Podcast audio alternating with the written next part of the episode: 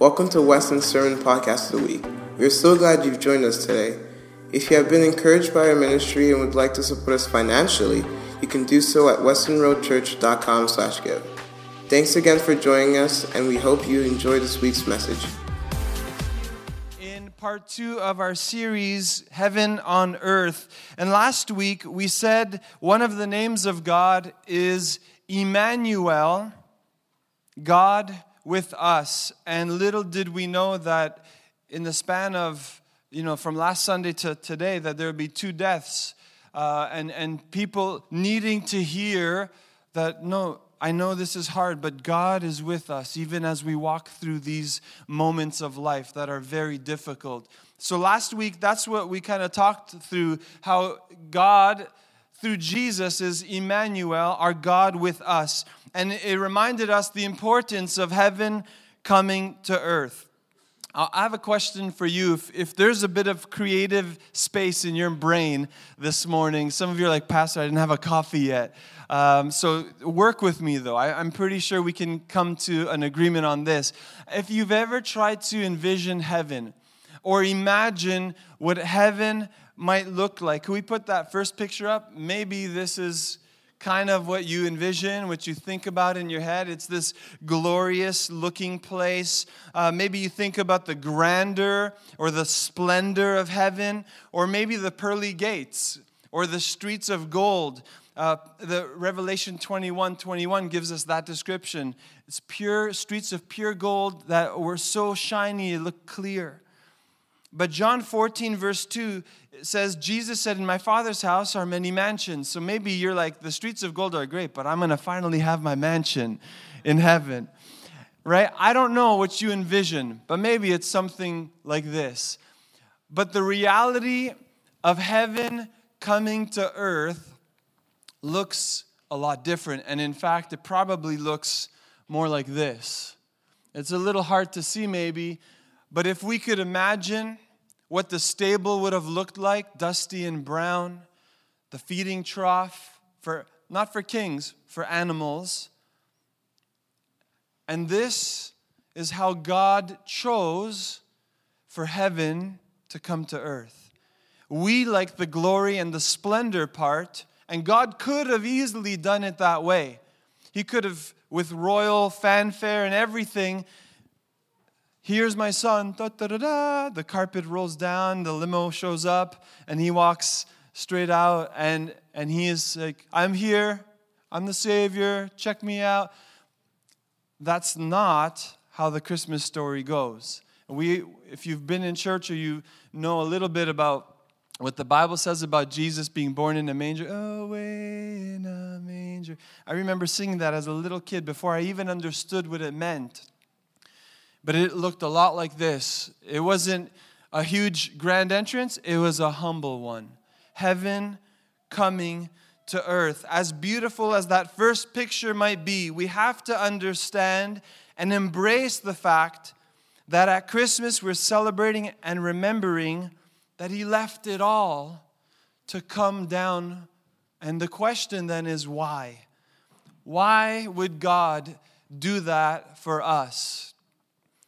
So we can live in the reality of heaven on earth. That we can live in the reality of heaven, not later, but now on earth. And this is the reason why God sent his son. See, today we're going to we're going to look at this aspect where God is actually for us, not against us. I don't know what your experiences in faith or religion, but today I want to remind you that God came for relationship. That's the important thing to remember, and that He's for us, not against us. So, Heaven on Earth, part two God is for us. If you have your Bible, would you stand with me if you're able to? And we'll turn to Luke chapter 2. Luke chapter 2. Luke chapter 2. I'll be reading from the New Living Translation. We'll have it on the screen behind me as well. Let me just give you a bit of context as we get to this. So, in the Roman Empire, there's a census that was called, and um, everyone had to return to their ancestral place. And so Mary and Joseph are making their way now to Bethlehem, and we're going to pick it up in verse 6. So here's what it says Luke 2, verse 6. And while they were there in Bethlehem, the time came for her baby to be born. She gave birth to her first child, a son, and she wrapped him snugly in strips of cloth and laid him in a manger. And here's the reason why because there was no lodging available for them. That night, there were shepherds staying in the fields nearby, guarding their flocks of sheep. Suddenly, an angel of the Lord appeared among them, and the radiance of the Lord's glory surrounded them. They were terrified, but the angel reassured them. Don't be afraid, he said. I bring you good news that will bring great joy to all people. The Savior, yes, the Messiah, the Lord, has been born today in Bethlehem, the city of David, and you will recognize him by this sign. You will find a baby wrapped snugly in strips of cloth, lying in a manger. Verse 13. Suddenly the angel was joined by a vast host of others, the armies of heaven, praising God and saying, Glory to God in the highest heaven, and peace on earth to those whom God is pleased. When the angels had returned to heaven, the shepherds said to each other, Let's go to Bethlehem. Let's see this thing that has happened, which the Lord has told us about. They hurried to the village and found Mary and Joseph, and there was the baby lying in the manger. After seeing him, the shepherds told everyone what had happened and what the angel had said to them about this child. All who heard the shepherd's story were astonished. Would you bow your head and pray with me? Heavenly Father, I thank you today for your word. Father, I thank you that the scripture records the, the entry of heaven coming to earth. And Father, I, I thank you that today it relates to each and every one of us. Help us to see what you want us to see in your word and to hear what your spirit is saying to us today. We thank you, God. Now I ask for your anointing upon me as I uh, preach your word. I ask for your anointing upon my mind, my lips, and my heart that I might speak your word in the way you want it communicated to every heart. In Jesus' name, amen. You may be seated this morning.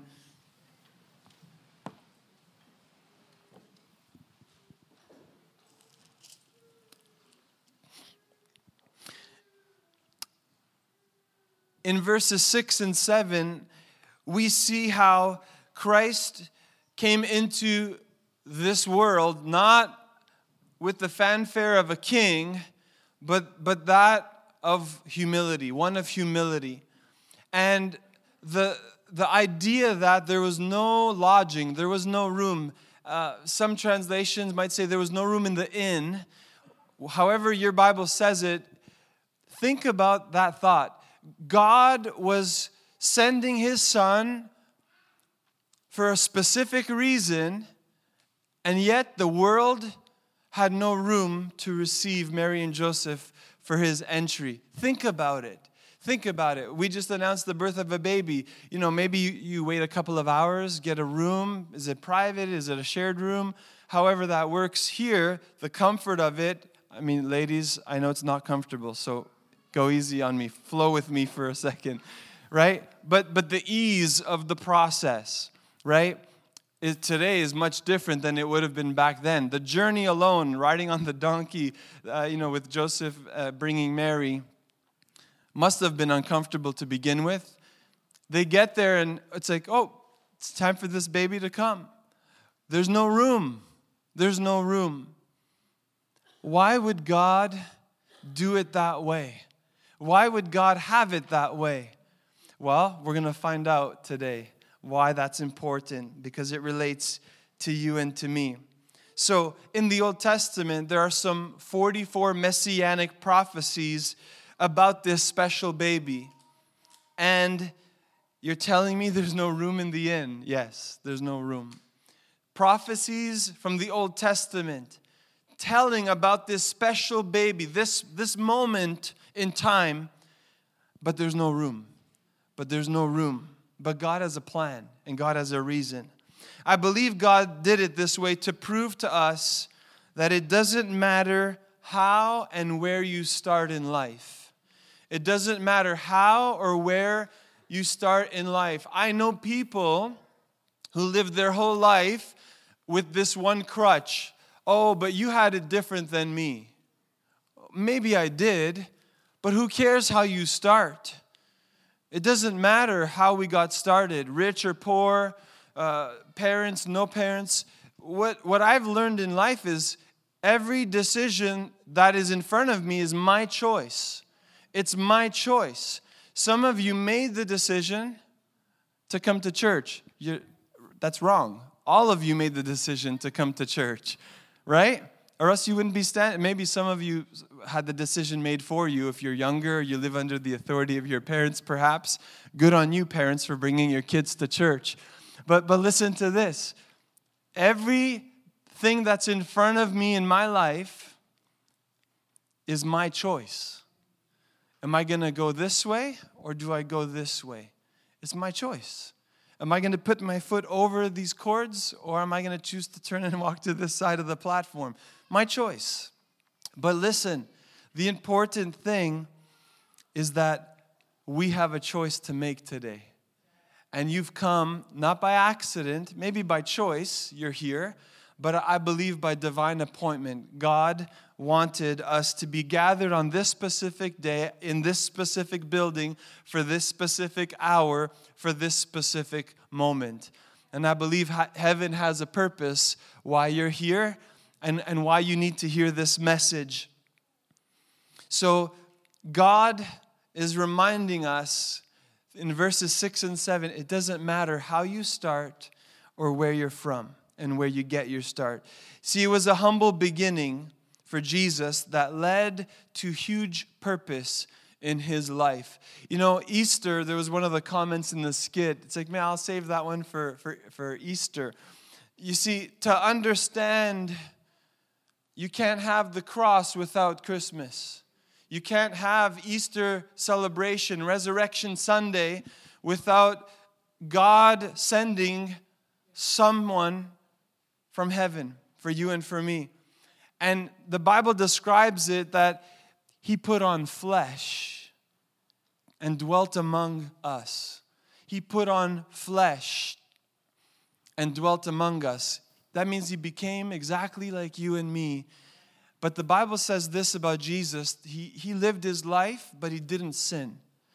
And so he came as the lamb at Christmas, but on, in, on Resurrection Sunday, he rose as the lion, right? Humbly, he came as the lamb. But that wasn't how it was, that was just the beginning. That was just how it got started. But he left as the lion of the tribe of Judah. And you see, I know you have a crutch, maybe you have an excuse, and you have a story about your life and why you are the way you are today. And I, I get that. I get it a lot of us, we're, we're a culmination of all of our experience in life and what life has handed to us. That's awesome. That's great. I get it. We all get it now.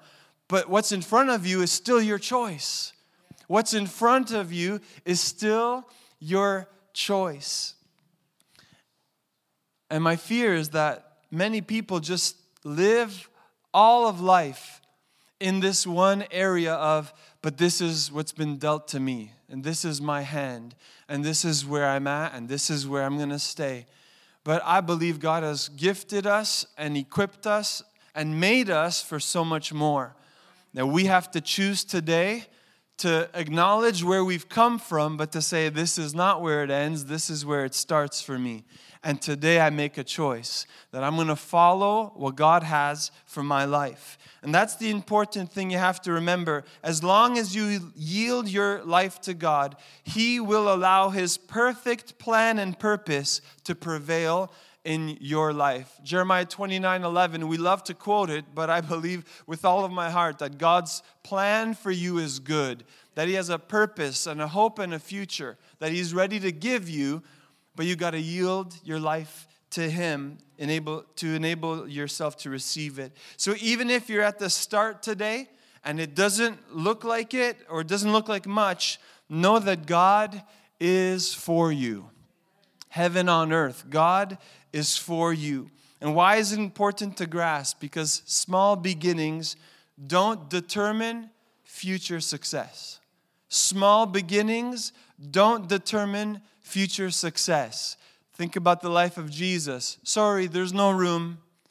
There is this area here where the animals eat. I mean, it's better than nothing, I guess.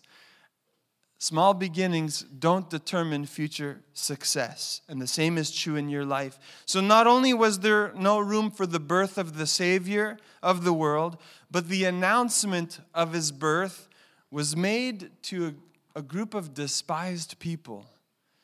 I don't know if you, you understand that yet. We're going to unpack that in a moment. But the announcement of his arrival was made to a group of despised people. Think about the shepherds in our story. You can find them starting at verse 8. But the announcement itself was magnificent and heavenly, no doubt. It wasn't an ordinary thing. It may have been an ordinary night for the shepherds, but the announcement was extraordinary. For you see, the angel appeared to the shepherds. For them, it, it, they didn't expect it because the Bible says in verse 9, suddenly. Suddenly, an angel of the Lord appeared. And what's important to understand is that this announcement is magnificent and it's angelic, literally, and it's heavenly, but its audience was a far cry from being worthy of that kind of announcement. Because you would think that if God's about to send his best, he's going to tell the people with high rank and status first. But I think that's an earthly mentality that we have adopted. You see, as believers, we are called to live with a, a, perspective from heaven to earth, not from earth to heaven.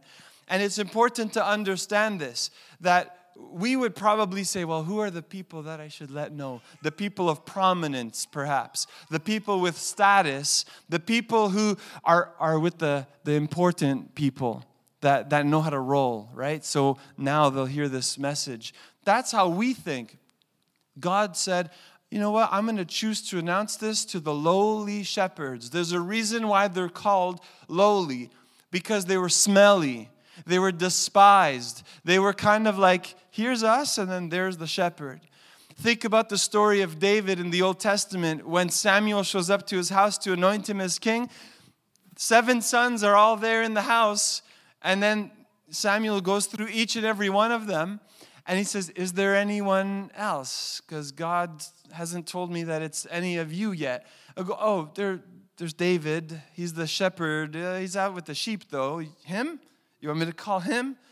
And, and then God clearly says in that story that he doesn't look at the outward appearance, he looks at the heart. That's an important lesson and a message for another day. But God chose to use shepherds who were despised. And they also smelled, by the way. And so this announcement was unexpected. Verse 9 tells us the angel of the Lord appeared. There's the radiance of the Lord's glory that surrounded them. And this is only the second time in all of Scripture, the whole Bible, that a group of angels is gathered. And where one angel appeared, and had appeared to people, proving that they had a very important message to give them. So the other example is in 2 Kings chapter 6, the story of Elisha, where he prays that uh, God open the eyes of my servant, and they see like the host of heaven's armies, the angel armies all around to protect them. That's the only other place and in our story to the shepherds. And you know what what's the big deal? Why am I taking time to explain all of this? because the announcement was significant. That's what it's telling us. That God would go through all of this to let all the angels show up and sing in the, in the heavens. I wish I could have seen that. I wish I could have been in the field with the shepherds, not for the smell, but for the sight. To behold and to hear. What does the sound of heaven coming to earth sound like when these angels were singing? You know what they sang? This is what they sang in verse 14 Glory to God in highest heaven, and peace on earth to those with whom God is pleased. You see, through the birth of Jesus, God was getting ready to reconcile you and me back to Him. Sinful man, holy God. They don't connect. It's like trying to plug something. You know, I, I went to visit my sister in Australia. None of my adapters or iPhone plugs work uh, because they're all different. She's like, oh, here, these are for the Canadian visitors. You can use these ones. And, and then it works, right? Well, sinful man, holy God, doesn't really happen because sin separates us from God. And that didn't please God. God said, I have to fix what is broken in this relationship. And what did He do? He sent His Son. And I want you to know that that's proof enough that God is for you. God is for us, so much so that He would send heaven down to earth. So, number one, through, the, through Jesus. Number two, through the shepherds, we see that God is for us. He said in verse 10 Don't be afraid. I bring you good news and tidings of great joy. You want to receive the joy of heaven on earth? Yield your life to Christ. Give Him everything, and you'll have joy on the inside that the world can never take away, that no experience or circumstance will ever rob. You know why? Happiness is fleeting. It comes and it goes. You get a new gadget, you get Christmas presents. Matt Calabrese, you wanted to open a box. You can take it, it's empty actually. Right? But you're happy for one moment, then you're like, Mom, I need a new phone because the new one came out. I need a new one for Christmas. Please, please, please. A new, a new iPad, a new whatever. Right? But, but happiness is fleeting. It comes and then it goes. But the joy of the Lord is very different. You know why? Because come hell or high water, the joy of the Lord is the constant in my life. It, he sent his son that I might have joy. And so, even for the families that are mourning, when my mom passed away, yes, it's hard. Yes, I cried, absolutely. But you know what? The joy of the Lord is my strength as well. And through those seasons, you realize wow, happiness is not where it's at. Joy that's what makes a difference. It's not dependent on my circumstances, it's dependent on my relationship with Christ. And that's the important thing. And so, to the shepherds, this is what was brought to them tidings of great joy. They're saying, Listen, there's a Savior's been born, and this is how you can go and find him. The manger and, and the cloth was, was the marker for them because Jerusalem, uh, Bethlehem was a busy time because there's the census. A lot of people are returning. There's a lot of stuff going on. Hey, there's no room in the inn. So they're, they're now with the animal in the feeding trough. This is the manger where they would put the baby. So that was the sign. Three times in our text, it talks about, and you will see this baby lying in the manger. And you will see the baby. Li- so they were looking, where's this feeding trough for animals? Okay, this is the one that the angels told us about. You know what's amazing? When they go there, they see Mary Joseph, they see the baby in the manger. When they leave, what happened to them, their experience, what they saw, what they eh, witnessed, they couldn't keep it to themselves. When, when you get a taste of heaven on earth through Jesus Christ alone, you can't help but open up your mouth and speak. And this is an incredible thing that happens to, to believers. You see, we cannot lose the joy, we cannot lose the flame that God has put here. Maybe you grew up in church and, and maybe you're just going through the motions. I'm happy you're still here, don't get me wrong. But that's why I think there's that verse, you know, restore unto me the joy of my salvation. Why? Because it's costly. It's the free gift of God is eternal life, but it costs him everything heaven on earth. And the shepherds in verse 17 begin to tell everyone. They go and they tell everyone. And when you experience the reality of heaven on earth, your life is marked and you are never the same again. And so God chose to use the smelly, despised people called shepherds to announce this good news because they went around and they everyone they met they started telling people and then the third group of people we talked about jesus the shepherds the third group is you and me today god is for us. God is for us. It's pretty quiet in the room, but it's okay. Let the word sink in. Let the phrase sink in. God is for you. God is for you. I'm going to say it one more time. God is for you. Listen, I'm excited about it, but I'm not convinced you are.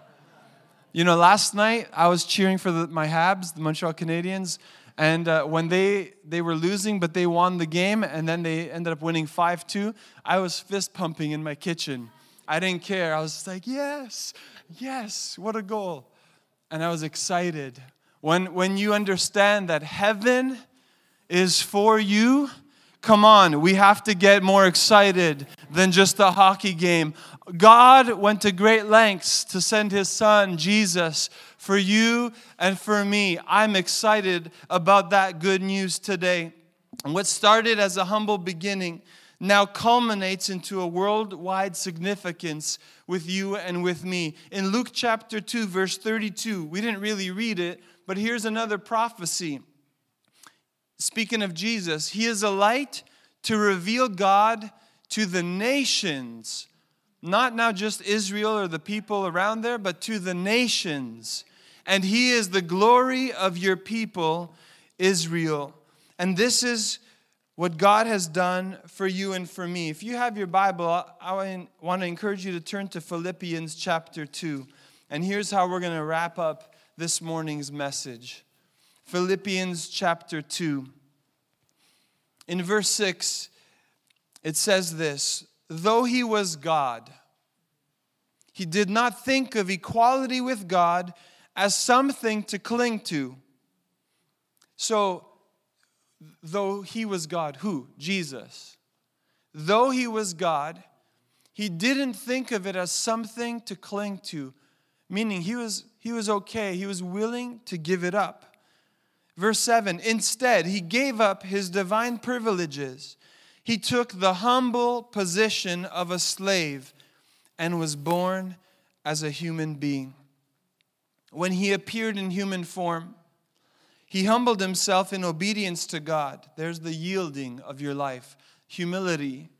He humbled himself in obedience to God and died a criminal's death on a cross. Therefore, therefore what? When you see therefore, you, ha- you have to ask, why is it therefore? So he humbled himself, he didn't cling to his rights, but then he even submitted himself to even death a criminal's death on the cross. So, therefore, because of those two things, God elevated him to the place of highest honor and gave him the name above all other names, that at the name of Jesus every knee should bow in heaven and on earth and under the earth, and every tongue declare that Jesus Christ is Lord to the glory of God the Father. Every tongue confess that Jesus Christ is Lord. You see, small beginnings don't determine future success. You know what does? Yielding your life to Christ. Yielding your life to Christ. And I wouldn't put it past us in the room today that just maybe this is your moment of humble beginnings where you understand heaven has come to earth through the Son Jesus. But we have a choice to make. What do, what do we do with that knowledge? What do we do with that understanding? Why? Because it changed the shepherds. They weren't the same. They, they left and they had to go tell something special happened. They saw something they'd never see before. Maybe it was the angels, but it was much more than that. It was the manger. It was the baby in the manger. And they understood that God divinely allowed us to see a glimmer of the future, a glimpse of the future. Because he said, This baby in the manger is going to be the Savior of the world. Listen, we are living in 2018 today. We have the recorded word. We don't, we, you know, we're not going to see another baby in a manger quite like this one.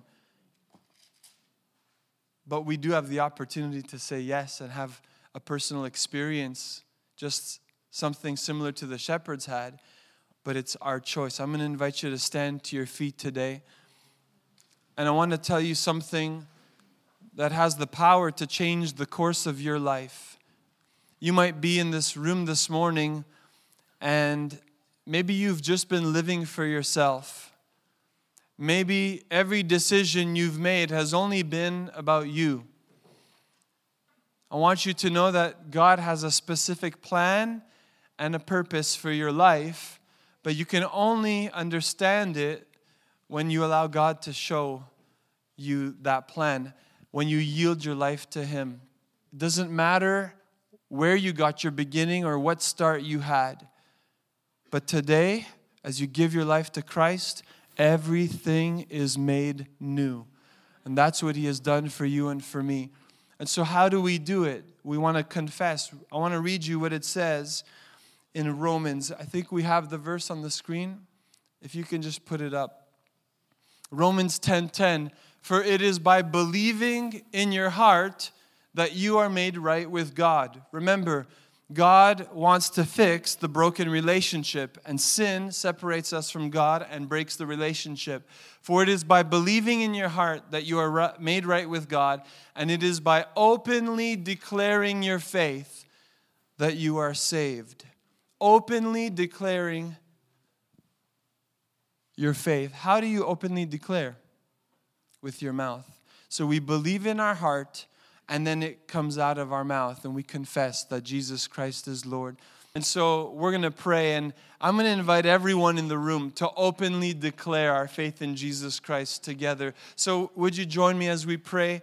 And uh, we're going to repeat after me with a loud voice today Heavenly Father, we thank you today for sending Jesus, for sending heaven to earth for me. I thank you that you are for me and not against me. I thank you for dying on the cross for my sins so that I can experience new life. I give you my life.